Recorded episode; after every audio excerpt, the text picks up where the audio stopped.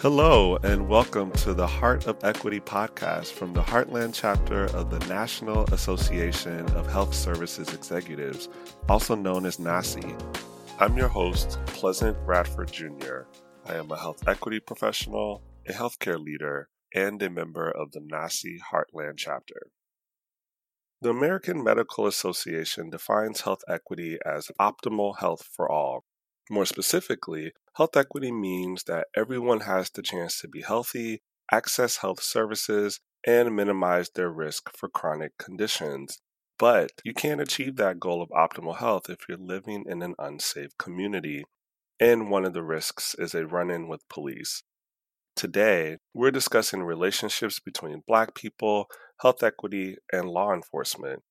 For this conversation, we're talking to Jazz Hampton, co-founder, CEO, and general counsel for a Black-owned Minnesota-based company named TurnSignl. The company has built an app that connects drivers with legal counsel and recording services during traffic stops with law enforcement. Before we get started, we'd like to thank Care Content, our partner for producing this podcast. Care Content is a full-service digital marketing agency that helps healthcare organizations create a web presence that reaches their audiences.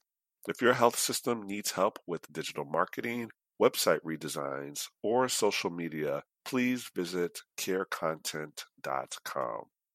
Now, let's turn to Jazz Hampton to discuss this important topic. Welcome, Jazz, to the Heart of Equity podcast. How are you doing today? I appreciate it, Pleasant. Thanks for having me today. I'm thrilled to have a conversation. Well, I always like to start out with a personal journey question. As you know, the statistics about police brutality in the Black community continue to be sobering. Black drivers are 20% more likely to be pulled over by police compared to white drivers, and Black people are more than twice as likely to be shot and killed by the police as white people. Do you remember the moment you personally decided to do something about this? Yeah, I remember the moment that I knew that I had to do something. I didn't know what yet, and I didn't know how soon it would be. It turned out to be many years later, but I was pulled over once on my way to college. I was going to meet with the University of St. Thomas, the school I ended up going to, the football coach.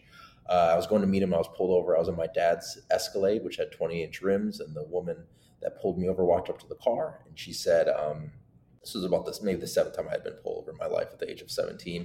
And she said, hey, I see you don't have a record, history of any tickets. I'm not going to give you your first ticket today. It's not often I see a person from the inner city without a record, but just know you're going to get pulled over every time in this car, so slow down.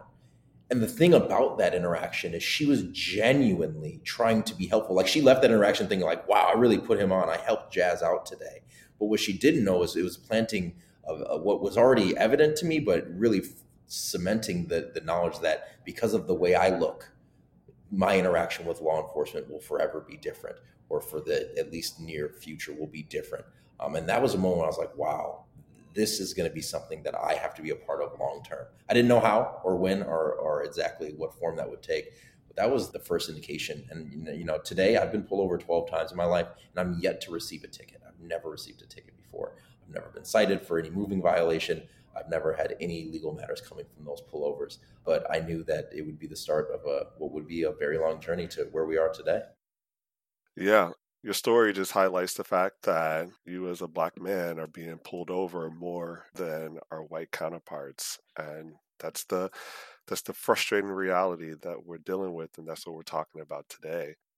To follow up that question, as you know, healthcare and safety are informally regarded as basics for equity.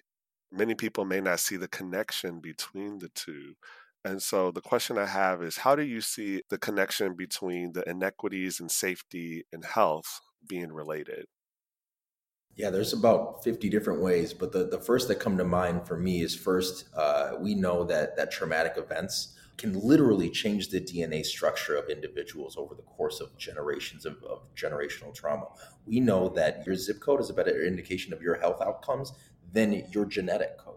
Right?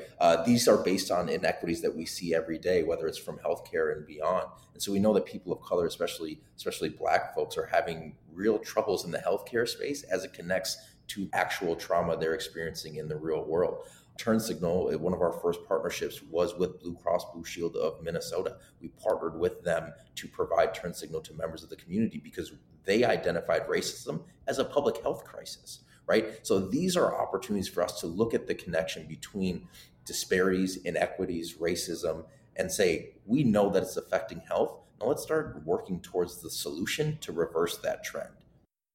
We're seeing a lot more healthcare companies, as you mentioned, stand up to say racism is a public health crisis. We know at the state of Minnesota, at the legislature, they did announce that in 2020. And so that's encouraging to see that the connection is continuing to be made between healthcare and safety.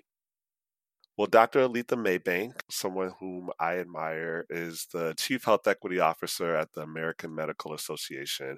And I just want to pull up a quote that she said as relates to police violence being a public health issue. She said, and I quote, "If death and injury are outcomes of any disease, we in the health space have a responsibility to understand why and to act." How would you like to see more DE&I or health equity officers working with solutions like yours to address police violence? Yeah, I think there's a real good opportunity to work on these core issues because there isn't much in the space.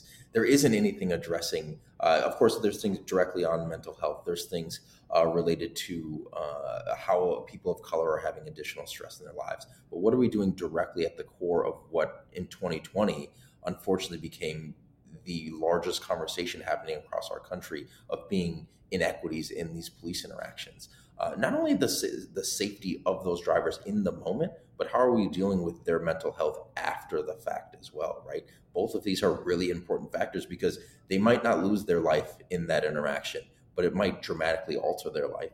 It might lead to them losing their job, which loses income for their family, which continues on the spiral of mental health trauma, right? And so what we can do is start addressing the very root of those issues, start addressing those interactions as they're happening. I always say if we're struggling to legislate, then we have to innovate. We have to find ways to attack at the root of that problem so that that tree won't grow in the first place. And that's what I think is really important. And businesses have a unique opportunity to do that. In June of 2020, every business in the world, and especially in Minnesota and beyond, was saying, hey, we're here. We want to be a part of the solution. We want to bridge this gap. We want to employ more diversity. We have these diversity goals of new hiring. That's really great. I loved every one of those statements. How are we doing it? Right? And so let's start saying when we bring in these more diverse folks, we forget the I of DEI, diversity, equity, and inclusion. How are they feeling included when they're here? My dad was my football coach growing up. He used to say, if you do the same thing, don't expect different results. What are we doing differently?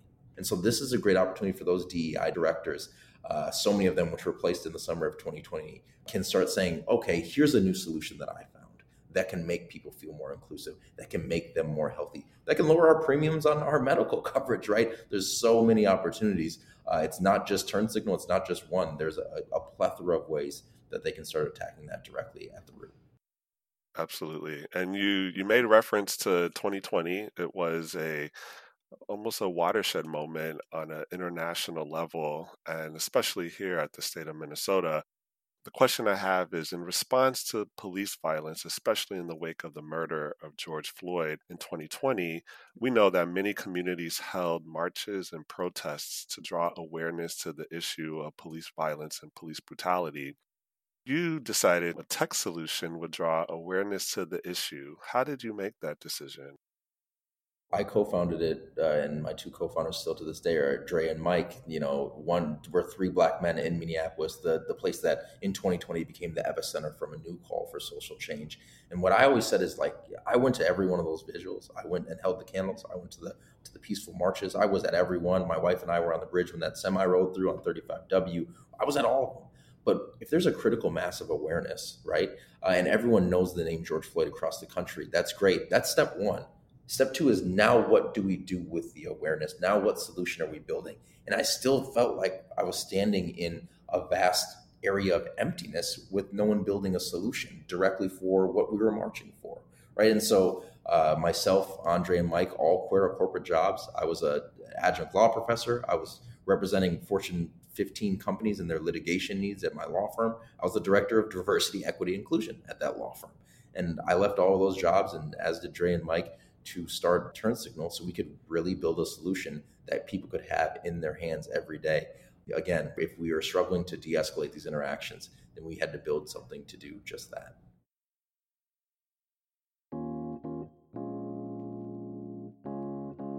One of the most critical ways you can help promote health equity is to make sure your health system is doing business with Black-owned companies.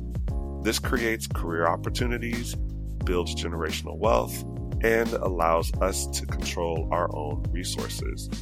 For our Buy Black Vendor Spotlight, we'd like to highlight Capture Developmental and Community Services, also called Capture DCS.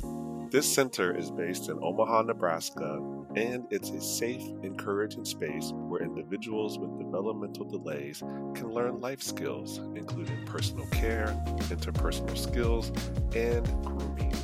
For more information, please go to www.capturedcs.com. Now, let's get back to our discussion. Let's dive into the app, TurnSignl.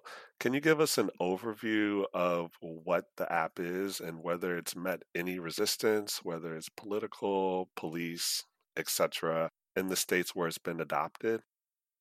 Yeah, so TurnSignl is an app that anyone can have on their phone.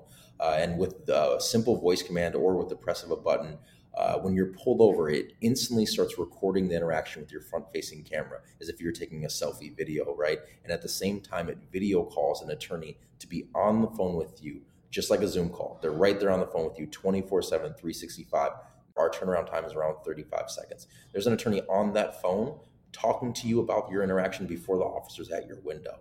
Our goal is simple, and it's three-pronged. It's to protect drivers' rights. It's secondly, to de-escalate these roadside interactions. And third, and most importantly, is to make sure that everyone returns home safely.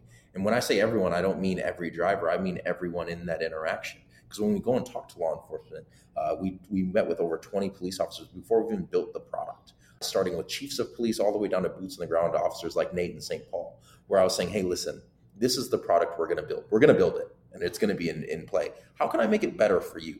When you see a TurnSignl bumper sticker on the back of the vehicle, are you actually going to feel safer approaching this car than you do in any other interaction, which would then turn to the beginning of a de-escalated interaction from the jump.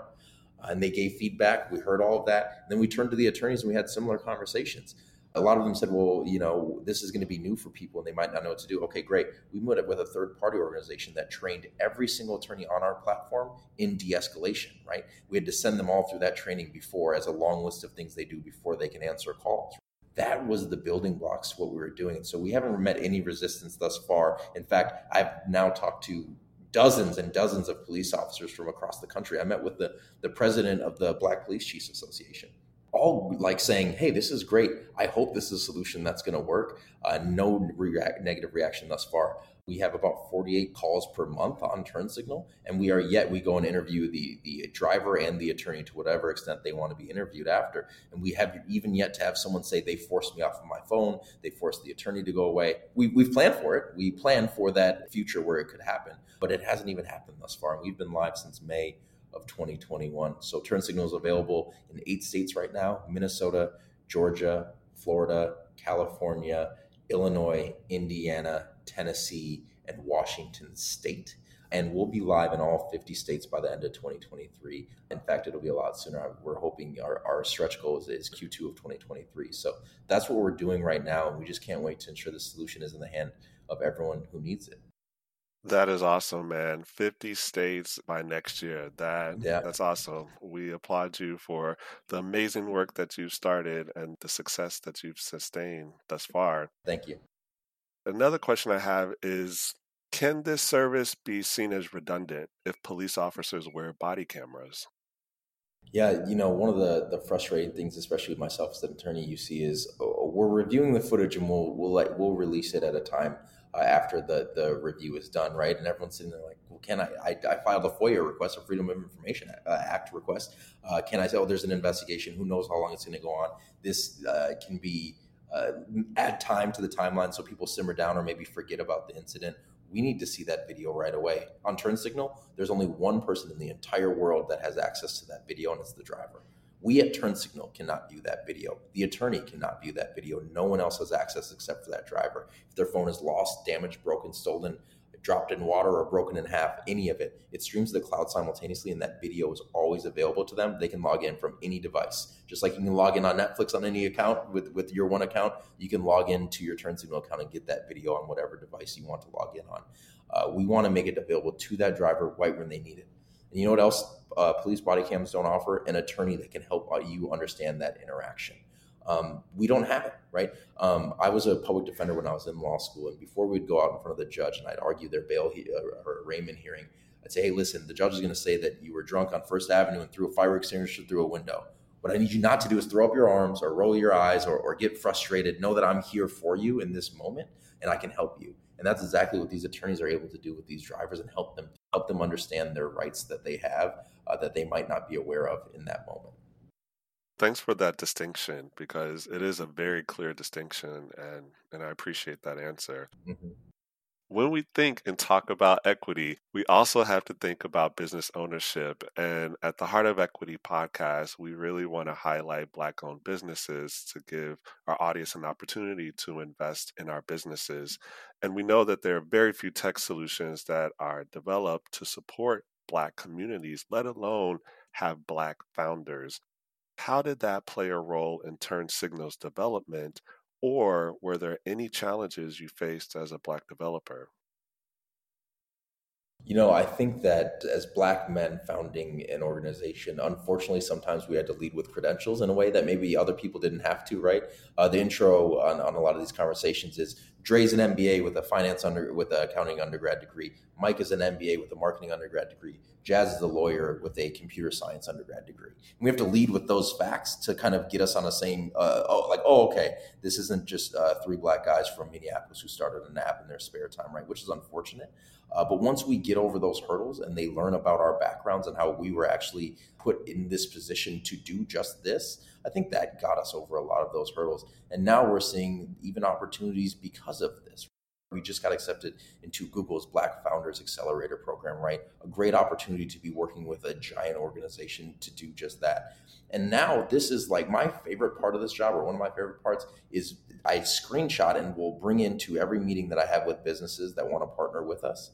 I screenshot that June 1st, 2020 post that they made, all of them. With the black square on Instagram and all of the words, I bring it into every meeting. And I do it, and I say, it's in a non-confrontational way. I actually say, you know what? I love this. Like, I'm so happy that you guys see this need and you want to work with Black businesses and you want to solve this problem and you want to be a part of the solution. Boy, do I have a great piece of information for you. It's called TurnSignl, right? And now we have the same goal. I get to skip the convincing slides, right? I don't have to do it. You all told me that you see the need and I want to help you fulfill this need.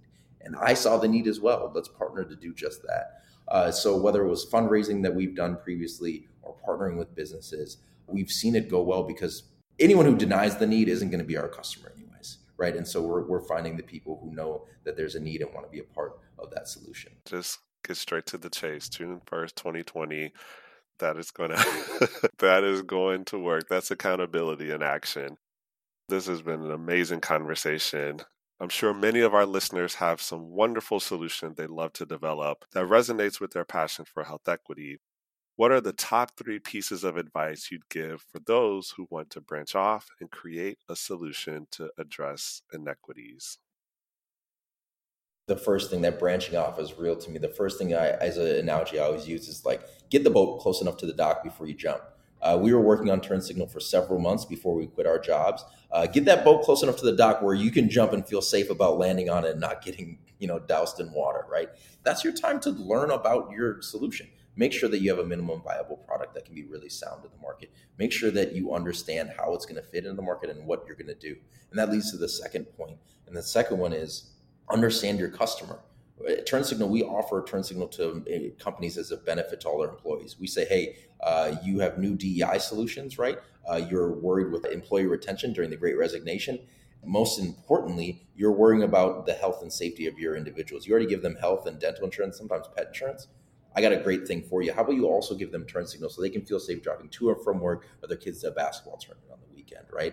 And we do that because we took the time to understand the market. We met with the DEI directors. We met with the CHROs. We met with those folks who were saying, these are our needs. And we understood that we could fit one of those needs. And the last one is chase your passion. I have been in this job now for almost 2 years, and I work twice as many hours as I used to as a lawyer, and that was a lot of hours before. I love the work I'm doing. I could do it all day, every day, if it weren't for the time I like spending with my wife and my 3 kids that are 5 and under. But I love to chase the passion. I love what I'm doing. I love waking up and checking my email, and this is a right hand up. I go to bed every Sunday looking forward to Monday morning. I love going to work. Chase your passion, because you can have that too. And then it's cliche. It doesn't sound like, it doesn't feel like you're going to work. No, you're going to work, but you enjoy it. I love that advice. Jazz Hampton, founder, CEO, and general counsel for TurnSignl. Thank you so much for joining the conversation. We appreciate all the insight, and we wish you all the best. I appreciate this podcast, and I appreciate you also. Thanks for having me.